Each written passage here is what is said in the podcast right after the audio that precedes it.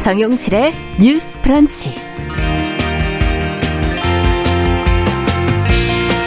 안녕하십니까 정용실입니다. 일제 강제동원 피해자들에 대한 배상금을 일본이 아닌 우리나라 기업의 기부로 변제하는 방안이 검토되고 있다고 하죠. 자, 피해자 측은 이 방안을 외교부로부터 직접 들었다며 일본의 사죄 없는 변제안에 강하게 지금 반발하고 있는데요. 하지만 외교부는 아직 결정된 것이 없다는 입장입니다. 자, 왜 이런 안이 거론이 되고 있는 것인지 배상에 관한 한일 간의 논의는 또 어떻게 진행이 될지 자, 분석과 전망 해 보겠습니다. 네, 2023년이 코앞으로 다가오고 있죠. 새해를 앞두고 희망을 말할 수 있다면 좋겠지만 우리나라를 비롯한 세계 경제 상황이 앞으로 더 어려워질 거라는 이 어두운 예측들이 지금 이어지고 있습니다. 최근에 영국의 시사주간지 이코노미스트가 15개 분야에 걸쳐서 내년도 세계 경제를 내다봤는데요. 어떤 흐름이 예상이 되는지 자세한 내용을 좀 살펴보도록 하겠습니다. 12월 27일 화요일 정용실의 뉴스 브런치 문을 엽니다.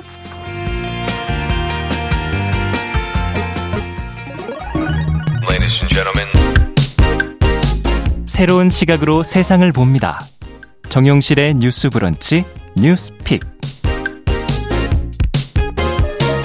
네, 정용실의 뉴스 브런치 항상 청취자 여러분들과 함께하고 있습니다. 자, 유튜브, 콩 앱, 그리고 어, 저희가 1라디오로 의견 보내주시면 좋겠고요. 어, 방송 중엔 저희가 어, 그 내용을 반영하도록 하겠습니다. 자, 첫 코너는 뉴스픽으로 열어보겠습니다. 신보라 국민의힘 전 의원 어서 오십시오. 네, 안녕하세요. 네, 조성실 정치하는 엄마들 전 대표 어서 오십시오. 네, 반갑습니다. 앞서 오프닝에서 말씀드린 내용부터 좀 살펴볼까요? 일제 강제동원 피해자들에 대한 배상. 지금 일본이 아닌 우리나라 기업의 기부로 보상하는 방안이 지금 추진되고 있다는 지금 소식이 나오고 있는데 어떤 얘기인 건지 뭐 피해자들 또 외교부 입장 다좀 어, 하나하나 좀 짚어보죠. 네. 2018년도 대법원에서 내렸던 일제 이제 강제동원 피해자들에 대한 승소 판결을 네. 기억하실 겁니다. 그간 이제 한일협정 청구권 관련해서 음. 이제 이 모든 배상들이 사실은 청산되었다라는 주장을 해왔던 측과 네. 또 이와 관련해서 그와 별개로 음. 일제강원 피해자들에 대한 위자료 등을 청구해 청구할 권리가 있다라는 것이 법적으로나 사회적으로 쟁점이 되어 왔고요. 그렇죠. 네. 2018년도에 굉장히 이제 전향적인 좀 대법원 판결이 내려지면서 음. 국내에 있는 해당 기업들의 채권을 압류하는 등 이제 각 이제 피해자들에 대해서 개별적인 음. 위자 료를 지급해야 한다라는 판결이 내려졌었죠. 근데 이와 관련해 최근 이제 외교부에서 일본 전범 기업이 아니라 한국 기업의 기부로 보상하는 방안을 피해자 음. 지원 단체 측에 발표를 했고 이와 관련해 큰 논란과 반발이 일고 있는 상황입니다. 네. 일제강제 동원 피해자 지원 단체와 법률 대리인단은 이제 26일에 기자회견을 열었는데요. 지난주에 외교부 쪽으로부터 우리 정부의 유력한 안을 청취했다. 음. 그런데 이 안이 어떤 내용으로 구성되어 있냐면 지원재단이라고 불리우는 일제 강제동원 피해자 지원 재단이 있습니다. 예. 이 재단은 2014년도 이제 국내 정부와 또 여러 기업들이 음. 피해자들을 지원하기 위해서 만든 재단인데요. 음. 여기 여기에서 한국 기업들의 기부를 받아서 재원을 마련하고 그래서 지난 2018년도 일본 기업을 상대로 승소 확정 판결을 받은 피해자들에 대한 변제를 네. 지원 재단이 국내 기업의 지원을 받아서 진행하는 방안이 음. 유력한 안이 될 것이다라고 예고했다라는 음. 것이고 이 안 같은 경우에는 2018년 대법원 판결 이후에 계속해서 일본 측이 100% 국내에서 해결을 하라고 음. 주장했던 것을 고스란히 담은 안으로서 사실상 외교적 참사에 해당한다라고 음. 반발하면서 이와 관련한 정부의 이제 어떤 변화적 변화라든지 이런 것을 촉구하고 있는 상황입니다. 네. 자, 지금 뭐 외교부 입장은 한국 기업의 기부만으로 배상하는 방안은 확정된 건 아니다라고 네, 맞습니다. 이제 어, 공식적인 입장을 밝혀놓고는 있는데요. 어쨌든 어 지금 우리 기업의 기부 기업이 이제 기부에 참여하는 거는 어느 정도는 가닥은 잡힌 게 아니냐는 어 분석들도 나오고 있고 어 일본의 사과와 잘못을 로 인해서 이제 문제를 해결하는데 우리가 거기에 우리 기업들이 거기에 왜 참여를 해야 하느냐 하는 게 이제 하나의 쟁점이 되지 않겠습니까? 네. 두 분은 이 부분은 어떻게 보십니까? 먼저 신보라 의원께 좀 여쭤볼까요? 네, 우선 어제 이제 피해자 단체와 피해자분들이 어, 기자회견을 네. 했고 그 이제 동시간에 어, 서민정 이제 외교부 아시아 태평양 국장하고 네. 이제 일본의 아시아 대양주 국장이 일본 내무성에서 어제 또 협의가 있었어요. 어. 그렇기 때문에 이 어, 일본 강제징용 피해자 문제 해결과 관련한 의제를 놓고 어제 음. 협의가 있었기 때문에 어, 여전히 협의는 진행 중이다. 음. 그래서 따라서 아직 외교부가 명확하게 이 문제를 어떤 식으로 결정할 건지에 음. 대해서는 어 이제 공식 발표를 좀 더 두고 봐야 하는 것은 맞는 것 같습니다. 네. 다만 이제 외교부 측으로부터 그 민간 재단을 통해서 어, 음. 기부, 우리, 우리나라 기부, 우리나라 기업의 기부들을 우선 받아서 네. 뭐 배상을 하고 그에 따라서 일본 기업의 기부를 추가적으로 유도할 수 있을 것 같다. 음. 이런 청취도 있었다고 하니까요. 네. 어, 이 부분에 대해서는 어, 최종적인 정부 발표를 우선 들어봐야 할 것 같습니다. 네. 다만 저는 어, 윤석열 정부 들어서 한일 관계 복원에 있어서 음. 최우선 순위로 그 일제강점기 강제동원 피해 배상 문제를 의제에 올 려놓고 음. 협의를 시작하게 된 점은 음. 긍정적으로 좀 평가를 한다고 음. 보고요. 왜냐하면 실은 문재인 정부 때 2018년도에 대법원 판결이 나온 이후에 사실 일본 정부든 일본 기업으로부터 네. 그 배상이랄지 이런 것들을 받아내기 위해서도 결국은 뭔가 대화나 협상, 그렇죠. 어, 외교적 교섭이라고 하는 것들이 필수적으로 네. 실은 있을 수밖에 없는데 실은 대화 자체를 단절해 놓고 음. 어 그냥 어떤 대화의 물꼬도 트지 않았던 게 문재인 정부다. 네. 저는 그냥 팔짱만 끼고 있었다고 보고요. 음. 그걸 이제 윤석열 정부 들어서 다, 그때 기억하실 거예요. 다자간 외교 때 어, 아주 짧은 시간 이제 일본 어, 총리와 음. 어, 어떤 그 간담회 형식을 음. 빌어서 짧은 대화를 하고 그 이후에 지난 11월에 캄보디아에서 이제 한일 정상회담을 처음으로 하면서 당시 이제 강제동원 피해자 문제 이제 협의를 그럼 지속하자라고 하는 음. 어 그런 어떤 의제를 끌어냈거든요. 네. 그래서 지금이 어찌 보면 윤석열 정부로서도 부담이 있을 수밖에 없다. 음. 어쨌든 일본 정부든 일본 기업의 어떤 전략적인 입장을 끌어내야 하는 그렇죠. 부담을 안고 대해서 협의를 진행하지만 의제에 올려놓은 점은 긍정적으로 평가를 하고 다만 이제 최종 협의 내용을 좀 살펴봐야 되겠지만 네. 이미 만들어진 민간 재단을 통해서 우리 기업의 기부금들은 조성이 되어 있긴 하거든요. 네.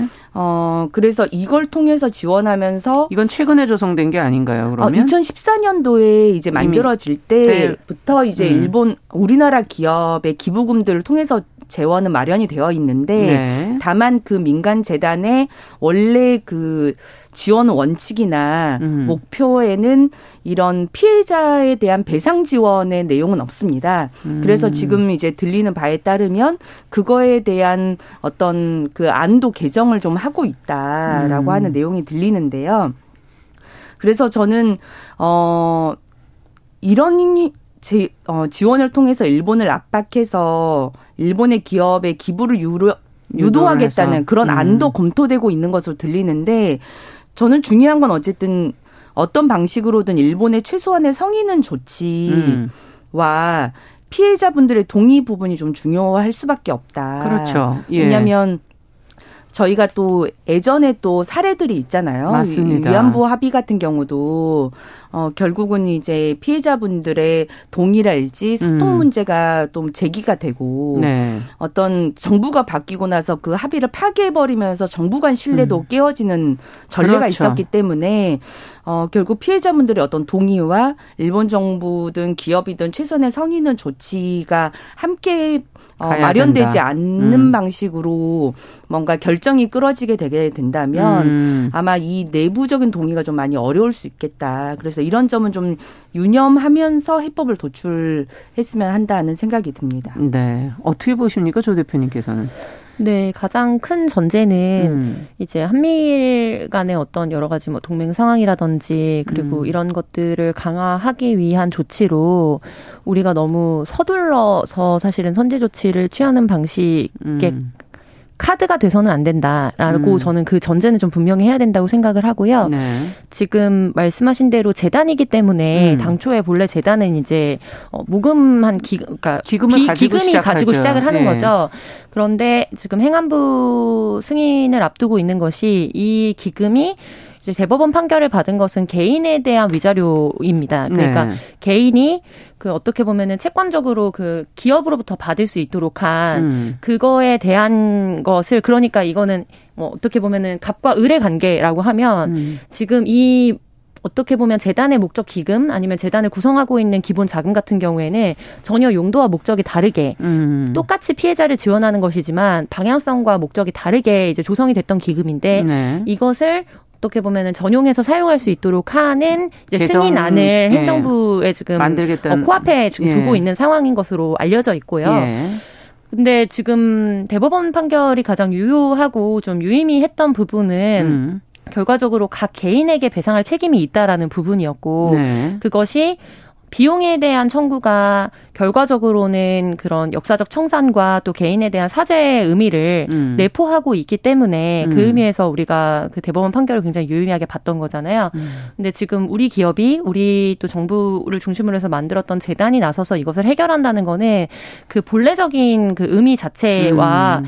전혀 다른 의미에서 비용만 배상하는 형식이 되기 때문에 그렇죠. 저는 맞지 않다고 보고 네. 뭐 만에 하나 이런 것이 예를 들면 지금 신보라원님께서 말씀하셨던 취지에 부합하게 음. 되려면 결과적으로 우리가 먼저 선결로 여기에 대해서 배상을 하고 뭐 예를 들면 구상권 같은 개념으로 그 먼저 지급한 비용에 대한 재단에 사용한 기금을 음. 그 해당 일본 기업으로 전범 기업으로부터 음. 청구해서 받겠다라는 안이 아닙니다 지금은 그런 안이 아니에요. 그러니까 그런 안이라면 결과적으로 지금 먼저 우리가 여기에 대해서 배상을 먼저 지급해야 음. 되기 때문에 우선적으로 해결을 하는 거 그리고 일본 내부에서 이게 어, 승인 절차라든지 국민적인 음. 공감대를 막기 위해서 시간이 필요하니까 우리가 우리 국민들을 우선적으로 생각하는 차원에서 사법에서 내린 판결에 부합 하게 이제 과정을 밟겠다는 것이 아니라 two-track이라고 이야기하고는 있지만 결과적으로 성의 있는 호응을 해달라는 것이고 음. 일본 측에서 이거에 대해서 어떤 별도의 기금이라든지 후속 조치를 하지 않아도 우리는 거기에 대해서 아무것도 요구하거나 청구할 수 있는 권리가 없습니다. 그래서 음. 우리 자체적으로 정부가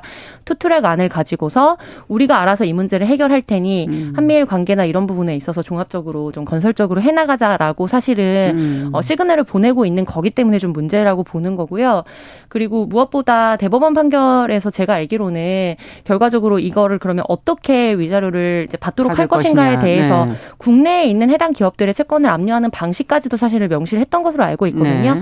그러면 결과적으로 그냥 그 순서대로 진행이 되도록 법적인 절차만 놔두어도 그 자체로 국내에서의 문제는 해결이 되는 겁니다. 근데 그 음. 그 가운데에 우리 정부가 나서서 그거를 사실은 재단이 앞장서서 대신해주겠다라고 음. 나서는 모양새가 우리 국민들이 이 사안을 바라보면서 오랜 이 역사적인 문제를 청산하고 마음 깊이 가지고 있는 어떻게 보면은 한이기도 하고 분명히 뭐 수건으로 남아 남아 있는 이 네. 부분에 대한 핵심을 비껴나간 문제이기 때문에 그 부분에 있어서 이제 피해자 지원하시는 분들이나 또 여기에 공감하시는 많은 국민들이 이제 음. 분노하시는 지점은 바로 그 부분인 것 같고요. 그래서 이게 결국에는 지금 일본 내부가 선거도 앞두고 있고 네. 여러 가지 지지율이라든지 이런 음. 문제들이 있기 때문에 그런 부분에 있어서 이게 외교적 갈등으로 비화되지 않기 위해서 사실은 좀 선제적으로 우리 정부가 나서서 음. 대신 먼저 이 문제를 해결해 주는 거거든요. 네. 그러면은 대법원 판결이 아무 의미가 없어진다. 그러네요. 네. 박미영님께서는 지금 나라가 해야 할 일을 기업에게 떠넘기는 맞습니다. 거 아닌가요? 이런 네. 지적을 해주셨고 2081번님께서는 어, 일본의 사죄를 기대하기는 어려운 게 현실이고 감정적으로는 좀 어불성설 같이 느껴지지만 또 피해자들의 고통을 방관할 수만은 없으니 어느 정도 추진하는 건 맞다고 생각합니다. 라는 의견도 주셨고요. 이정윤 님께서는 우리가 원하는 건 돈이 아니라 정확한 사과를 받는 거 아니겠느냐. 왜 자꾸 돈이 목적인 것 같이 이야기가 펼쳐져 가냐. 이런 지적도 해주셨고요. 어, 신승호 님께서는 어, 기부라는 것이 도대체 뭐냐, 본질이 좀 변한 거 아니냐, 이런 지적도 지금 해주셨습니다.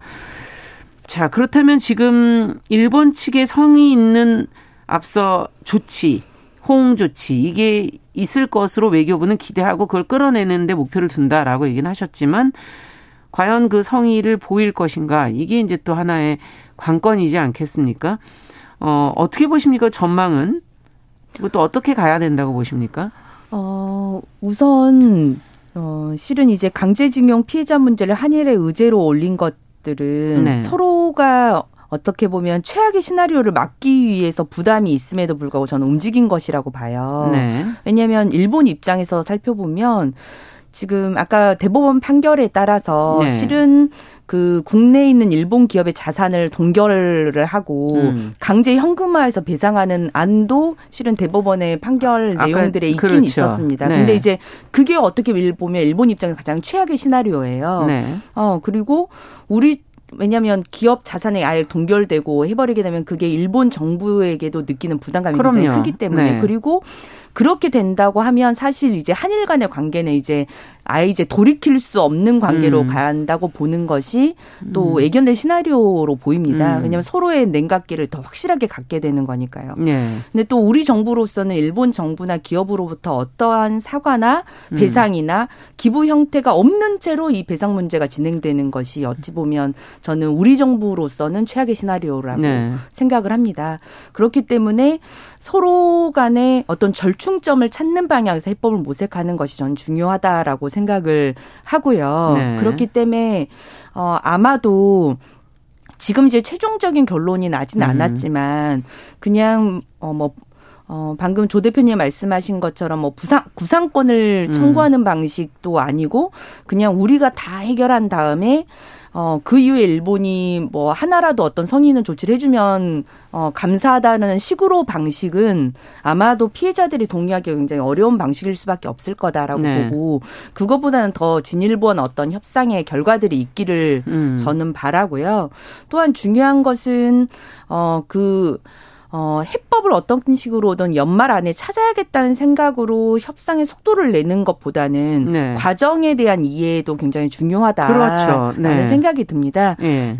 그때 당시 이제 위안부 합의가 파기됐을 때또 음. 어, 위안부 할머니 피해자분들 중에 일부는 그 위안부 합의가 진행이 되고 어, 그에 따른 사과를 인정하고 네. 그다음에 배상이 이루어지는 것에 대해서 일정도 동의하신 분들도 계셨지만 그렇죠. 동의하지 않는 분들도 계셨고 네. 그 과정에 정부가 많이 소통이 부족했다라는 지적이 많이 제기가 됐었거든요. 음. 근데 이, 이 부분도 마찬가지입니다. 비슷한 지금 과정을 겪고 있는 음. 거기 때문에 충분한 피해자분들과의 어떤 이 정부의 협상 진행 과정에서의 네. 어, 어떤 dynamics가 있었는지 음. 그리고 어, 그 결과에 따른 어떤 우리가 도출하고자 하는 최선의 선택은 무엇이고. 무엇이었는지 네. 그거에 따라서 피해자분들께서 양해를 일정 정도 구해야 되는 지점은 어떤 음. 것인지 그런 부분에 대한 좀 충분한 과정에 대한 소통이 좀 있게 된다면 음. 결국 이제 일본과의 더 미래지향적으로 나아가는 관계로 갈 음. 가는 데 있어서 이 역사적인 문제를 어떻게 짚고 넘어갈 거냐 하는 음. 부분도 중요한 것이기 때문에 그런 과정에 대한 이해도 음. 좀 심혈을 기울일 필요성이 있다는 말씀을 드리고 싶습니다. 네. 어쨌든 두 나라의 관계가 최악으로 가지 않는 선에서의 방법을 네. 찾아야 된다라는 이제 얘기시고 어 너무 시간의 속도에 맞추기보다는 과정을 서로 소통해내는 네. 것이 중요하다라는 지적을 해주셨는데 조 대표님께서는 어떻게 보십니까? 네, 지금 이제 신보라원님께서 말씀해 주신 것처럼 이제 강제동원 피해자들 중에 일부가 또 미스 미쓰비시 채권을 네. 이제 압류했다가 결과적으로 이게 너무 오래전 일이기 때문에 음. 그 전신의 전신으로 거슬러 갔을 때 이게 정말로 그 해당 채권으로서 유효하냐 이런 음. 논란이 일면서 그 부분은 포기를 했고 네. 이제 자산을 동결하는 방식이나 이런 거에 관련된 또 음. 대법원 판결을 좀 앞두고 있는 걸로 알려져 있는데요. 근데 지금 또 논란이 되는 부분이 정확하게 짚어주셨다고 저도 공감하는 부분이 그거거든요. 음. 그러니까 우선 이 부분에 대해서 유력한 안으로 보고 음. 추가적으로 피해자분들을 만나서 정부가 이런 최선의 노력을 다했기 때문에 이것이 최선이 아닐 수밖에 없었음을 설명하겠다라는 취지의 발언들이 음. 나와서 더 분노를 샀습니다. 음. 근데 이제 이 부분에 있어서는 지금 어 냉정하게 봤을 때 굉장히 오랜 시간 기다린 음. 사안이기 때문에 빨리 이것이 끝나는 것보다 음. 다시 역사적으로 이것이 또 공회전을 돌지 않고 그렇죠. 정확하게 매듭이 음. 지어지기를 원하는 게 둘 중에 굳이 이제 극한 정말 결정을 해야 된다면 네. 많은 분들의 공감은 거기에 있을 거라고 봅니다. 음. 이제 그렇다고 치면은 사실은 우리 국민을 보호해야 되는 거는 우리 정부이기 때문에 그렇죠. 우리 피해자분들이 우선적으로 이런 뭔가 외교적 딜레마라든지 음. 이런 상황 속에서 그렇다면은 가장 최우선적으로 고려하고 음. 있는 것이 무엇인지 음. 그리고 현실적으로 정부가 할 수 있는 선과 할 수 없는 선이 무엇인지에 대한 네. 실시간에 어떻게 보면 공유나 의, 견 청취 등이 필요한데 네. 이 사안 같은 경우에도 그렇고 지난 이제 위안부 사안 같은 경우에도 그렇고 그렇죠. 네, 후 통보를 하고 사실 언론을 음. 통해서 듣게 되는 방식이 되기 때문에 오히려 음. 피해자들의 어떤 분노와 상실감이 더 증폭되는 그렇죠. 거거든요. 그래서 이런 외교를 처리하는 방식에서 우리 국민들과 소통하는 거, 음. 일본을 눈치를 보면서 소통하는 거는 외교적인 음. 부분에서 저는 일정 부분도 필요하다고도 봅니다. 맞춤 네. 부분을. 그런데 그것만큼 그것보다 더 중요하게 보호해야 될 거는 우리 국민들이기 때문에 그렇죠. 네, 우리 국민과 또 음. 역사적인 부분에 대해서 우리가 어떻게 보호하고 지킬 것인가에 대한 의사소통의 음. 노력이 굉장히 중요해 보입니다. 두 분 다 지금 의사소통의 노력 얘기를 해 주시니까 지금 외교부 측의 이야기와 지금 피해자 측의 이야기가 다른 부분 이거는 어떻게 소통의 문제가 있다고 봐야 되는 건가요? 어떻게 해야 될까요? 그럼 이런 부분들 어떻게 조율이 돼야 될까요? 어, 우선 어제 이제 담당 뭐 국장 한일 간의 담당 국장 협의가 진행 네. 중인 와중에 음. 외교부 측으로부터 그런 청취를 했다고 하니까 그것부터가 우선 혼선이 좀 있었을 것 같아요. 그렇죠. 왜냐하면 이미 결정되거나 음. 기 발표된 사항이 아닌 상황에서 네. 중간에 진행 상황만을 듣게 되면 음. 당연히 오해와 억측이 쌓일 수밖에 없을 것 같고요. 네. 어, 결과적으로 이 협의가 최종 진행될 진행되고 마무리된 시점에 음. 피해자 단체들과 충분히 어, 소통을 할 수 있는 계기를 마련하는 것이 우선 가장 중요할 것 같습니다. 네. 어떻게 보세요, 조 대표님도 간단하게? 네. 결과적으로 음. 지금 협의의 주도권이 음. 사실상 일본에 있는 상황처럼 보이거든요. 그리고 음. 정부도 그거에 맞춰서 사실은 대응하고 있는 것으로 보이고. 네. 네. 그래서 지금 귀추를 우리가 주목해 봐야 되겠지만 음. 결과적으로 이 사안에 대해서 그렇다고 해서 저는 지금 중간 보고를 하거나 이런 사항들이 오히려 더 이렇게 차단이 되고 최종적인 음. 안만 공유되면 더 혼선일 거라고 보거든요. 네. 그래서 이런 사안들에 대해서 명확하게 일부는 음. 유력한 안이라고 얘기하고 음. 대외적으로는 사실 유력한 안이 아니라고 얘기하는 이런 혼선만 없도록 음. 한다면 사실은 대외비 차원에서라도 피해자 음. 조직과는 직접적으로 뭐 실시간의 해내는. 소통이 필요하다라고 보고 음, 있습니다. 네. 지금 이제 관중만님께서는 어, 목적이 돈이 아니라 사과기 때문에 일본을 좀 압박해낼 수 있는 외교적 기술이 필요한 거 아니냐라는 지적을 해주시면서 인도나 터키를 좀 음. 배워서 이 문제를 해결했으면 좋겠다. 이게 관련된 내용도 저희가 나중에 좀 찾아가지고 어떤 내용인지 같이 한번 고민해 보도록 하죠. 자, 그러면 저희도 계속 지금 아직 결정이 된 것이 아니니까 협의가 진행 중이기 때문에 공식 발표 나올 때까지 계속 보면서 지켜보면서 여러분들과 함께 또 이야기 나눠보겠습니다. 자, 두 번째 뉴스로 가보죠. 어, 얼마 전에 고등학교 학생 3명이 함께 탄 공유 킥보드 버스하고 충돌을 하는 사고가 발생을 했는데 이 킥보드가 버스하고 충돌하면 당연히 결과는 사람이 부상을 입을 수밖에 없는 거 아니겠습니까? 지금 킥보드 안전관리상의 허점이 지금 자꾸 드러나고 있어서 어떤 사고였는지 내용을 들여다보면서 뭘 주의해야 될지 안전 문제를 저희가 좀 더 짚어보도록 하죠. 네, 크리스마스 크리스마스 날 밤에 일어난 사고고요. 네. 인천시 연수구의 한 도로에서 고등학생 3명이 전동 킥보드를 몰다가 네. 시내버스와 충돌을 해서 인근 병원에서 치료를 받았습니다. 어. 이들은 공유 전동 킥보드를 이용을 했는데요. 한 킥보드에 3명이 같이 동승을 한 거죠. 3명이 탈 수가 네. 있나요?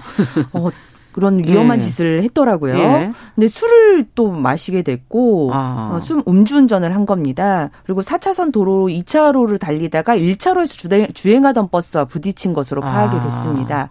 운전을 한 학생의 혈중 알코올 농도는 면허 정지 수준에 해당하는 수치였고요. 아. 그 원동기 장치 자전거 이상의 면, 운전 면허도 없었습니다. 그리고 세 명 모두 안전 모도 착용하지 음. 않았고요.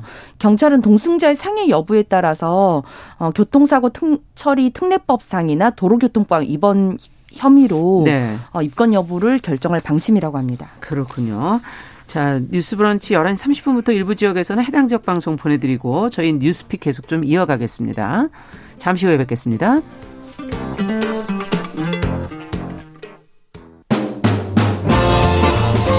여러분은 지금 KBS 1라디오 정용실의 뉴스 브런치와 함께하고 계십니다.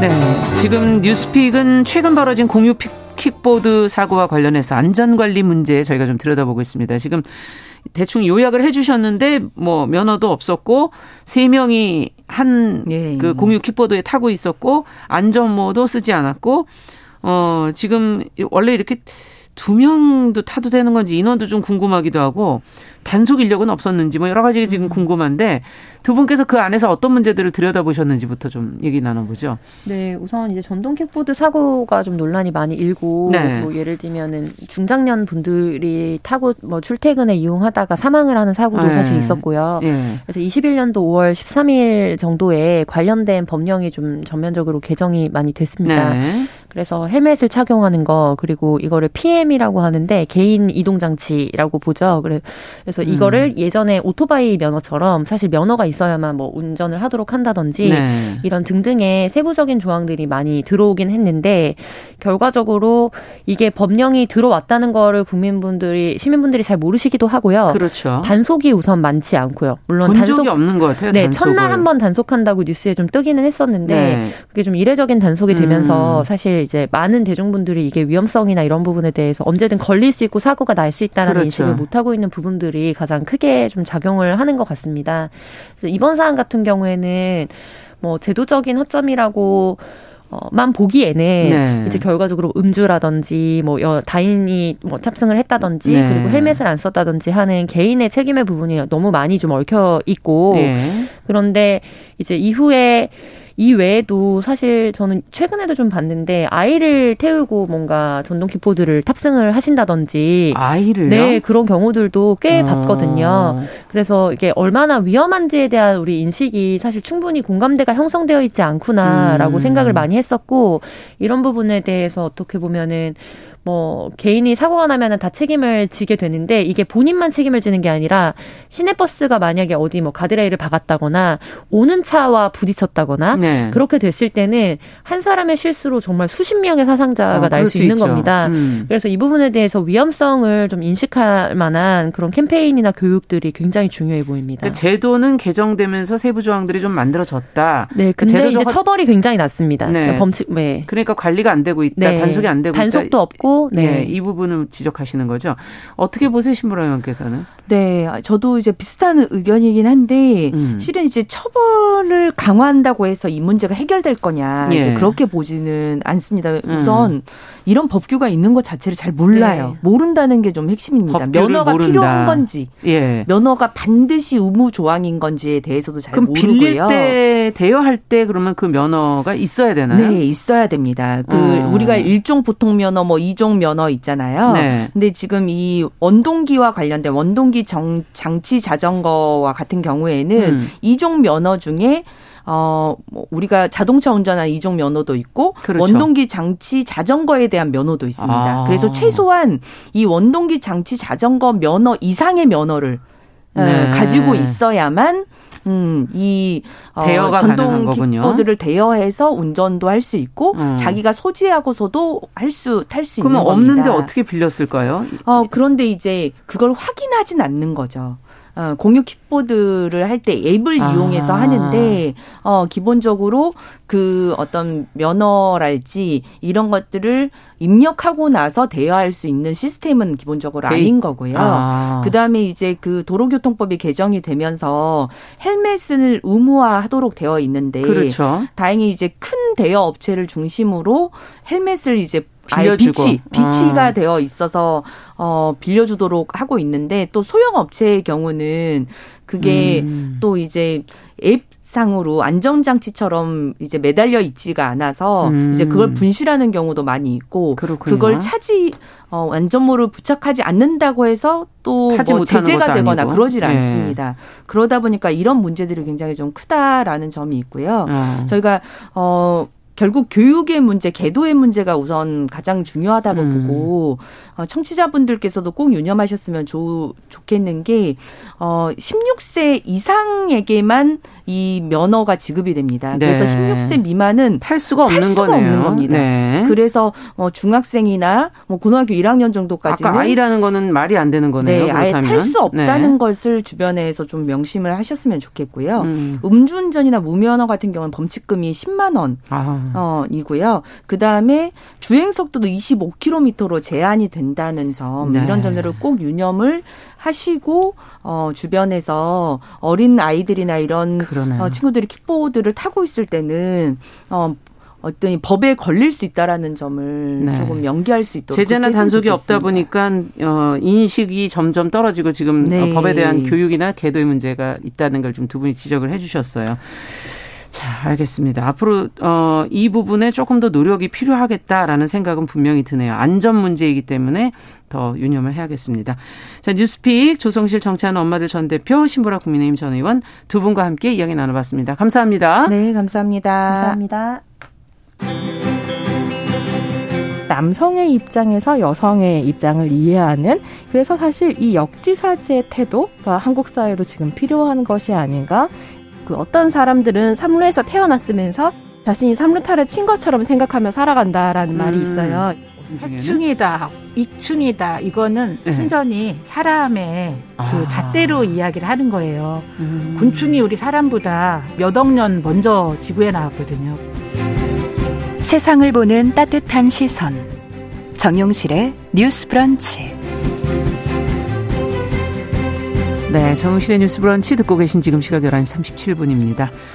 자, 이번에는 국제사회 이슈들을 좀 깊고 넓게 살펴보는 국제뉴스 시간이죠. 조윤주 외신 캐스터 잘해 주셨어요. 어서 오세요. 네, 안녕하세요. 저희가 이제 항상 연말이면은 뭐 타임지 뭐 네, 모든 맞아요. 그런 잡지들에서 음. 사실은 한 해를 정리하는 네. 예, 그런 기사들이 많이 나오는데 오늘은 이제 경제 문제를 영국의 경제 전문지 이코노미스트지 네, 여기를 네. 또 참고들을 많이 하고 계셔서 맞습니다. 저희가 어 내년을 다음 한 해를 또 예상하는 전 세계적으로 어떤 현상이 나타날지 네. 또한 해를 주도하는 트렌드는 어떻게 될지 음. 모든 분들이 사실 좀 궁금해하실 부분이라 네. 오늘 좀 정리를 해오셨다 그러는데 네. 내년도에 그래서 뭐 쉬운 거부터 하죠. 뭐 한마디로 뭐 어떤 게 중요한 키워드가 되나요? 어 내년은요 음. 사실 음. 이제 불확실성이 커진다? 노멀이 됐다. 아 그냥. normal이 됐다. 네. 어.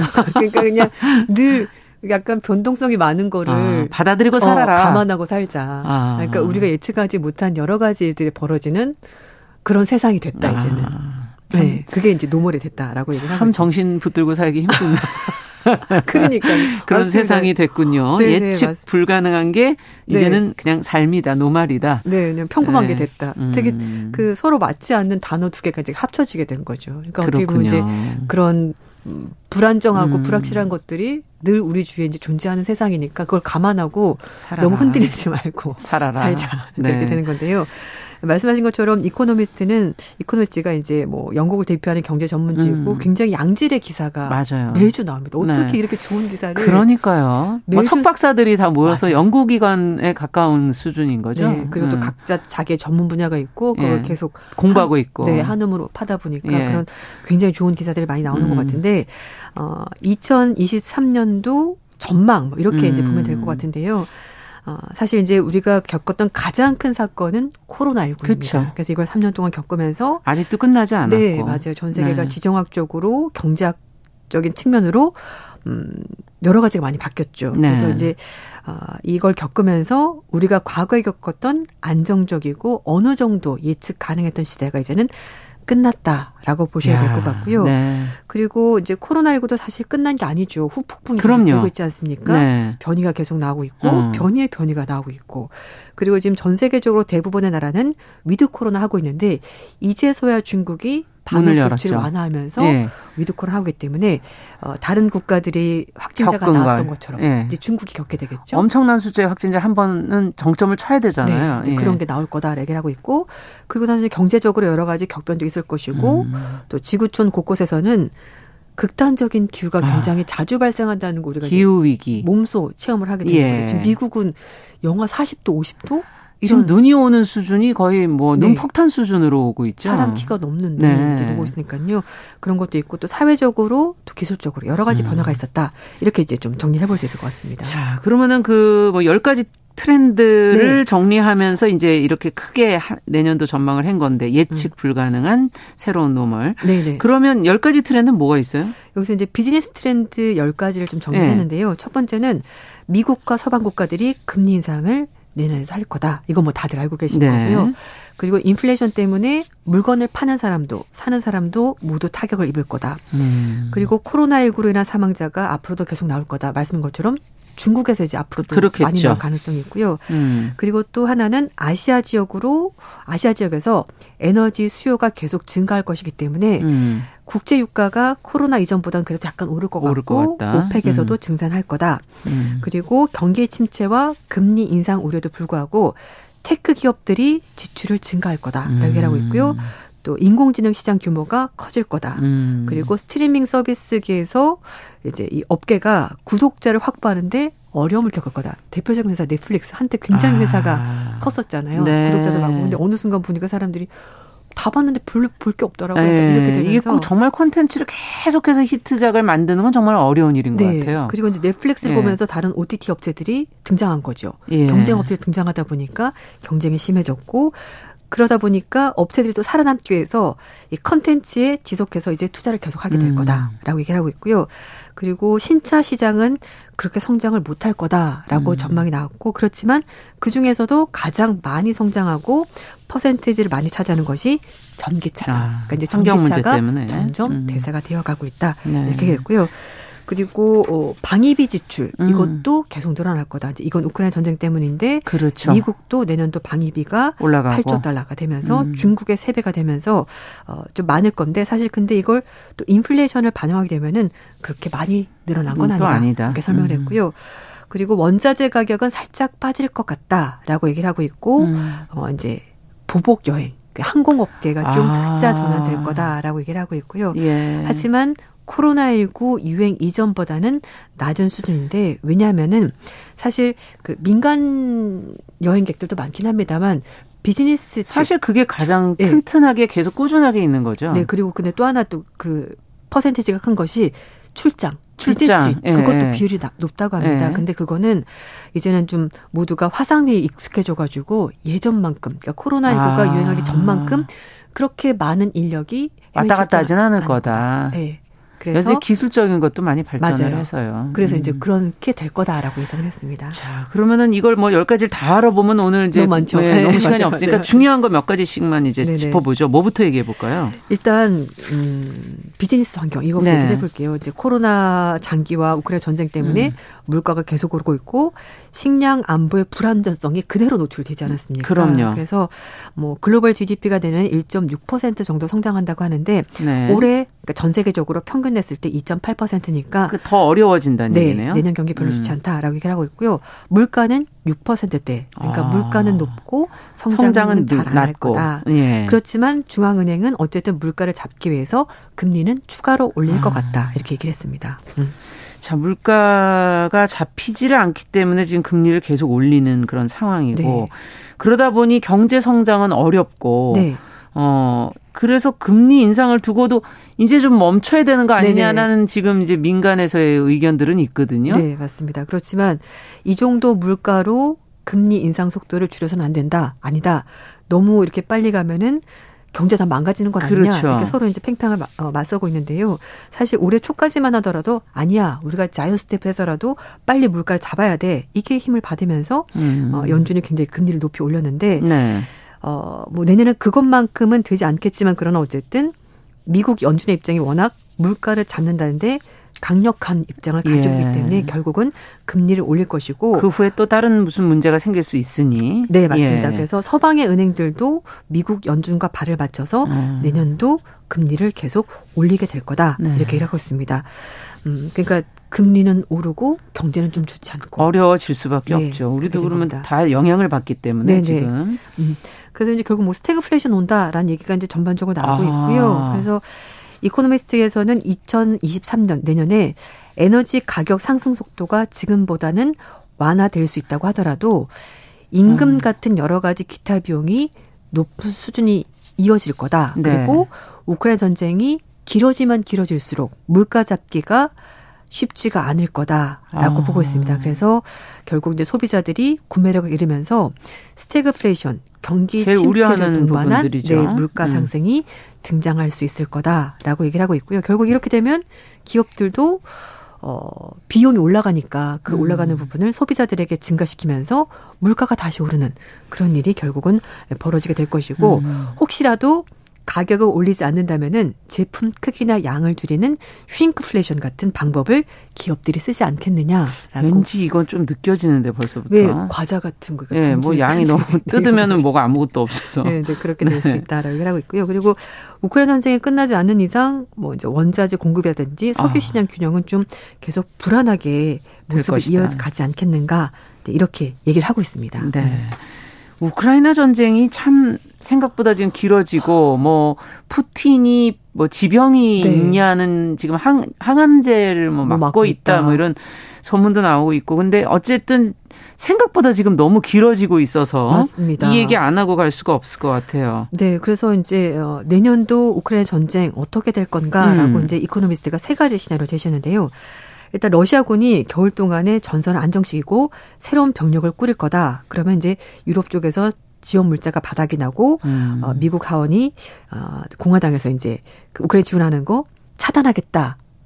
그렇게 음. 예상을 했는데 이건 예상대로 안 됐습니다. 왜냐하면은 아.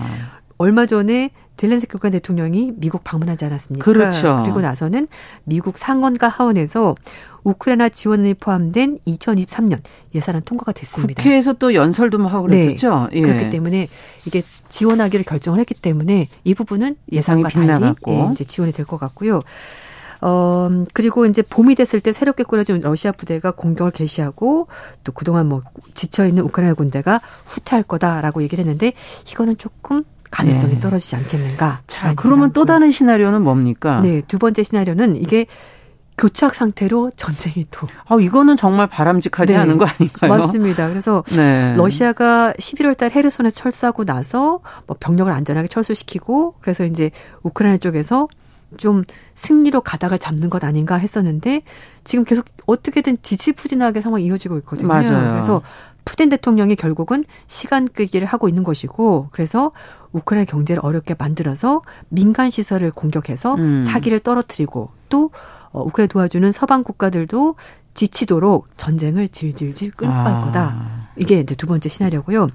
세 번째는 약간 위험할 수 있는데 네. 우크라이나가 장거리 로켓을 크림반도, 그러니까 러시아가 장악하는 그쪽 사정권 안에 들여놓는 건데 네. 이렇게 되면은 러시아 방어선이 붕괴가 될 것이고 음. 그래서 결국은 전쟁이 좀 빨리 새로운 국면을 맞는다. 네, 끝나는 상황이 되지 않겠는가라고 음. 하는데 이렇게 되면은 러시아가 자신들이 점령한 지역을 우크라이나가 직접 공격하는 것이기 때문에 이건 전쟁으로 갈 수 있지 않을까 확전되지 않을까 네, 네, 그런 우려가 있는 거죠. 드네요. 끝나거나 확전되거나 약간 지금 또 뭐 러시아가 지금 전력 공급 우크라이나로 들어가는 전력 공급을 많이 차단해서 이 겨울을 우크라이나가 네. 어떻게 날 것인가 하는 음. 것도 참 관건이 될 것도 전력 공급 안 되고 있다고 하니까요. 어, 어떻게 봅니까? 2024년이 이제 미국도 대선이에요. 지금 네네. 미국 얘기가 이 모든 것에 또 중심에 또 놓여 있기 때문에 알 네. 수밖에 없는데 트럼프 전 대통령은 뭐 재선 도선 도전하겠다는 뭐 의사를 네네. 밝힌 지는 이미 오래고 네네. 어떻게 될까요? 24년은 이코노미스트가 얘기를 하는 것이 트럼프 전 대통령이 지금 형사 민사 소송에 걸려 있어서 굉장히 불리한 상황이거든요. 음. 재산 않는 것도 시작해서 의회 난입 사건에 이제 배후에 트럼프 전 대통령이 있다. 있었고 책임질 아. 필요가 있다라는 의회 조사 보고서가 나왔거든요. 그래서 이런 여러 가지 불리한 상황을 돌파하기 위해서는 음. 대선에 결국 출마할 수밖에 없을 거다. 그래서 아 나갈 수밖에 네, 없을 네, 것이다. 네. 그래서 자신들의 지지자를 어 모으는 그런 역할을 하게 될 거다라고 아. 얘기를 하고 있고요. 음, 하지만 이제 중간 선거에서 본 것처럼 트럼프 전 대통령 영향력이 제한적이었습니다. 사실 별 뭐 영양가가 없었는데 영향을 못 줬죠. 그럼에도 불구하고 트럼프 전 대통령 지지하는 사람들이 있으니까 어쨌든 나가긴 나갈 거다. 음. 그런데 어, 이 중간 선거 과정에서 잠룡이 등장했습니다. 음. 어, 론 디센티스 플로리다 주지사가 새로운 강조로 떠오르면서 공화당 내에서 네, 그래서 이제 아 이게 또 잘 될까라는 좀 약간 의심의 목소리도 있는데요. 음. 어쨌든 트럼프 전 대통령 밀고 나갈 것 같다라고 이코노미스트 얘기를 하고 있고 또 민주당 쪽에서는 조 바이든 대통령이 좀 고령이지 않습니까? 그렇죠. 본인도 직접 뭐 출마를 하겠다라고 얘기를 하고 있긴 한데 그래도 어 바이든 대통령보다는 어 게빈 뉴섬 캘리포니아 주지사 그리고 그레첸 휘머 휘트머 미시간 주지사 뭐 이런 콜라 주지사 이런 여러 인물들이 있기 때문에 아. 민주당원들이 어 또 약간 좀 생각을 해볼 필요가 있지 않을까 그리고 어 트럼프 된 또 전 대통령이 만약에 등장을 한다면 음. 누구를 붙이는 게 더 유리할까 여러 가지 고민들이 그렇겠네요. 민주당 내에서도 있을 것 같다라는 얘기를 하고 있습니다. 네. 사실 바이든 정부가 되면서 어, 지금 우크라이나 얘기도 저희가 잠시 했지만 네. 이런 국제 분쟁에서 동맹국들과의 협력을 계속 강조하고 있어서 네. 내년에도 일단 내년까지는 이제 바이든 대통령의 영향권에 있으니까 음. 어, 계속 이런 기조는 변함이 없겠죠. 네, 맞습니다. 그래서 어, 바이든 행정부가 들어서고 나서 미국은 어, 동맹국들 사이에 연결이 강해지기를 바라고 있고 그래서 동맹국들과의 협력 이런 걸 굉장히 음. 중요시 생각을 하고 있고 어, 트럼프 전 대통령 사실 독자 생존. 미국이 음, 다 그렇죠. 미국 혼자 해결하겠어라고 네. 말했지만 각자 네, 살아 네. 이런 각자 도생의 길을. 네. 근데 이제 좀 물론 동맹국들 챙긴다고는 하지만 어려운 부분이 있을 거다라고 음. 이코노미스 지적을 했는데 왜냐하면은 나토와 또 아시아 동맹국들과는 성격이 좀 다르지 않냐라고 얘기를 한 겁니다. 네. 어떤 나, 점이 그런 네, 건가요? 나토 같은 경우는 상호 방어에 기반을 두고 있는데 아시아와 미국의 동맹은 공동 계획, 뭐 공동 훈련한다든지 음. 어, 이제 그런 것이 거의 없다라는 거죠. 그리고 음. 미국은 일본, 한국과 3자 미사일 방어 훈련을 또 일본, 호주와는 해상 훈련을 일본, 호주, 인도와는 또 다른 쿼드 협력 이렇게 그렇게 돼 있죠. 각각 돼 있기 때문에 이걸 좀 통합하기가 아. 힘들 것이고 또 유럽 국가들과 이렇게 같이 연결하는 게 쉽지 않을 거다라고 얘기를 하고 있습니다. 그 오커스 협정을 체결하면서 미국과 영국은 호주의 핵 잠수함을 지원하겠는데 이것 때문에 프랑스가 굉장히 화가 난 적이 음. 있었죠. 그러니까 이런 식으로 미국의 동맹국이 약간 블록화돼 있기 때문에 음. 이두 동맹을 동맹 간에도 네. 갈등이 생길 수 있다 지금 네. 그런 얘기군요. 그래서 이제 이거를 좀 합치는 게 쉽지 않다. 않을 것 같다. 이렇게 음. 또 얘기를 하고 있습니다. 네. 음. 아, 지금 동맹에서 어떤 부분을 좀 주목해서 봐야 될까요? 그래서 이제 대만과 인도가 좀 약점이다. 이제 이렇게 제거했는데요. 대만과 인도. 네, 대만은 어, 침략 위협이 가장 높지만 미국의 공식 동맹 네트워크에 잘 통합하지 않아서 좀 힘들 것 같고 아. 또, 또 대만은 또 중국과의 관계가 있기 때문에 또 중요한 전략적인 네. 위치이긴 한데 파트너이지만 또 음. 너무 독자적으로 자신의 입장을 밝히면 중국으로부터 공격받을 가능성이 있으니까 이게 또 쉽지가 않고 음. 인도는 물론 뭐 미국과도 관계가 있긴 합니다만 러시아와 군사적으로 유대를 고수하고 있기 때문에 인도가. 네 이게 또 쉽지가 않을 거다. 아. 그래서 미국이 동맹국들 챙긴다고는 하지만 동맹국마다 각자 입장이기 때문에 이걸 하나로 모으는 건 좀 쉽지 않은 문제가 될 것 같다. 네. 이렇게 예상을 하고 있습니다. 러시아의 우크라이나 침공을 보면서 어어어 어, 어 하다가 그냥 네. 전쟁이 났어요. 정말 맞아요. 설마 설마 했는데 음. 전쟁이 났거든요. 또 혹시 또 내년에도 분쟁 가능성이 있는 그런 지역들이 더 있을까요? 어, 전문가들이 가장 많이 걱정하는 지역이 바로 대만입니다. 음. 음. 이코노스 마찬가지인데요. 사실 이제 중국은 절대 대만을 건드리는 것을 용납하지 않겠다. 음. 이렇게 얘기를 하고 있고 대만 타라는 중국 공산당의 신성한 목표다. 이렇게까지 말을 하고 있거든요. 네. 그래서 대만이 중국이 동아시아 전역 서태평양 지역에서 굉장히 중요하게 생각하는 핵심적인 역할을 하는 음. 곳인데 이 부분에 대해서 미국이 자꾸 얘기를 하고 있고 그러다 보니까 결국 이제 미국과 중국 간의 대리전처럼 되지 않겠는가라는 음. 얘기가 나오면서 대만이 아시아 지역에서는 좀 어, 위험한 부분 중 하나다라고 얘기를 하고 있고요. 뭐 생카쿠 열도 이런 주변에서도 사실 이제 뭐 분쟁 지역이기도 하고 네. 그렇기 때문에 어, 위기가 발생할 가능성이 있다라고 얘기하고 있습니다. 그러면 북한 얘기는 없습니까? 북한도 있습니다. 사실 네. 우리는 한반도에 살고 있으니까 네. 그렇게까지 긴장감이 높은지 모르지만 또 밖에서 봤을 땐 다르거든요. 그래도 최근에는 뭐 또 무인기가 미사일. 들어오기도 하기 맞아요. 때문에 여러 가지 맞습니다. 신경이 좀 쓰이는 부분도 있고요. 그래서 이코노미스트에서도 북한도 분쟁 지역 중에 하나가 된다라고 얘기를 하고 있는데요. 좀 약간 음 우울한 얘기긴 합니다만 음. 2023년이 끝나기 전에 북한이 핵실험을 하지 않겠는가 아. 이렇게 예상을 하고 있습니다. 요즘 예. 최근에 워낙 계속해서 미사일 그렇죠. 발사하고 실험 발사하기 때문인데 김정은이 중국과 러시아 등을 등에 업고 어, 독재자 앞에서 세계 선택지가 얼마나 적은지 음. 알리기 위해서라도 뭔가 액션을 취할 것 같다. 음. 이렇게 또 얘기를 하고 있습니다. 자, 전 세계적으로도 지금 주택 가격이 크게 빠지고 있고 우리나라도 마찬가지고 지금 네, 맞아요. 아시아 주택 시장 전체가 좀 불안정하다면서요? 네, 이제 많이 올랐던 것만큼 사실 요즘 어. 많이 빠지고 있는데요. 왜 좀 아시아 시장을 위험하다고 보냐면 음. 한국과 대만 같은 경우 수도권 중심인데요. 음. 국내 소득의 19배, 16배를 벌어야지 집을 살 수가 있습니다. 아. 반면에 미국과 영국도 가장 비싼 곳을 본다고 하더라도 네. 12.6배, 8배이기 때문에 너무 격차가 크다는 거죠. 그만큼 네. 집값에 거품 많이 꼈는데 최근에 빠지고 있고 음. 또 담보 비율도 높고 그러다 보니까 아시아 지역의 주택 가격 하락 이거 좀 위험하지 않냐라고 음. 이제 그렇게 보는 겁니다. 네. 자, 저희가 우울한 얘기만 했으니까 마지막으로 관광 산업이 다시 좀 살아날 거라는 부분 그나마 좀 긍정적인 네. 걸좀 얘기하고 끝내 볼까요? 네. 보복 네. 관광 그러면서 네. 이제 억류했던 수요가 폭발할 거다라고 어. 얘기하는데요. 2022년에 60% 증가한 해외 관광객이 2023년에 30%더 아. 늘어나면서 이제 한 16억 명 정도가 음. 해외여행을 다닐 거다. 여행, 여행업계도 참 힘들었을 네. 텐데요. 그리고 이제 네. 실제 미국인들도 음. 새해에는 여행을 많이 가겠다라고 얘기를 하고 있어서 이게 좀 긍정적으로 보고 있고요. 네. 그래서 사람들이 많이 가고 싶어하는 곳들 봤더니 네. 뭐 호주, 부탄, 이스라엘, 뭐 일본 뭐 이런 곳 아. 많이 갔었는데 아시아 지역들 굉장히 사람들이 가고 싶어하는 지역으로 꼽혔습니다. 요즘 어. 우리나라도 많이 오시던데 일본 가시는 분도 음. 굉장히 많고요. 음. 또 요즘 명동 가도 외국인들 눈에 많고요. 띄더라고요. 그래서 네. 이런 거 봤었을 때 여행객들이 내년 한 해는 좀 많이 늘어나게 될 아. 것이고 실제로 항공 검색도 많이 이루어지고 있군요. 네, 유럽 여행 역시 어, 많이 증가할 거다라고 얘기하면서 여행업계가 그래도 올해보다는 내년에 좀더 나을 음. 것 같다 이렇게 얘기가 나오고 있습니다. 인플레이션이라도 어쨌든 너무나 네. 답답했군요. 그러니까요. 어, 물가가 원래 좀 비싸더라도 네. 이제는 가겠다라고 어. 말씀하시는 분들이 꽤 많이 늘었다. 그러면 합니다. 호텔 가격, 뭐 항공요금 이건 어떻게 될 거로 아, 예상하나요? 지금 이거는 계속 오를 것 같습니다. 호텔 요금도 아. 많이 오르고 이제 뭐 사실 그 동안에 항공사들도 장사를 못하지 그렇죠. 않았습니까? 음. 조금 비싸게 붙이더라도 사람들이 음, 가니까 그것도 네. 호텔 요금도 항공 요금도 거의 음. 꽤 많이 오를 것으로 보입니다. 네. 음. 국제뉴스 2023년도를 저희가 한번 네. 전망을 해봤습니다. 오늘 말씀 잘 들었습니다. 조현주 외신캐스터와 함께 했습니다. 감사합니다. 네, 감사합니다. 정용실의 뉴스 브런치 화요일 순서도 같이 인사드리겠습니다. 저는 내일 다시 뵙겠습니다. 안녕히 계십시오.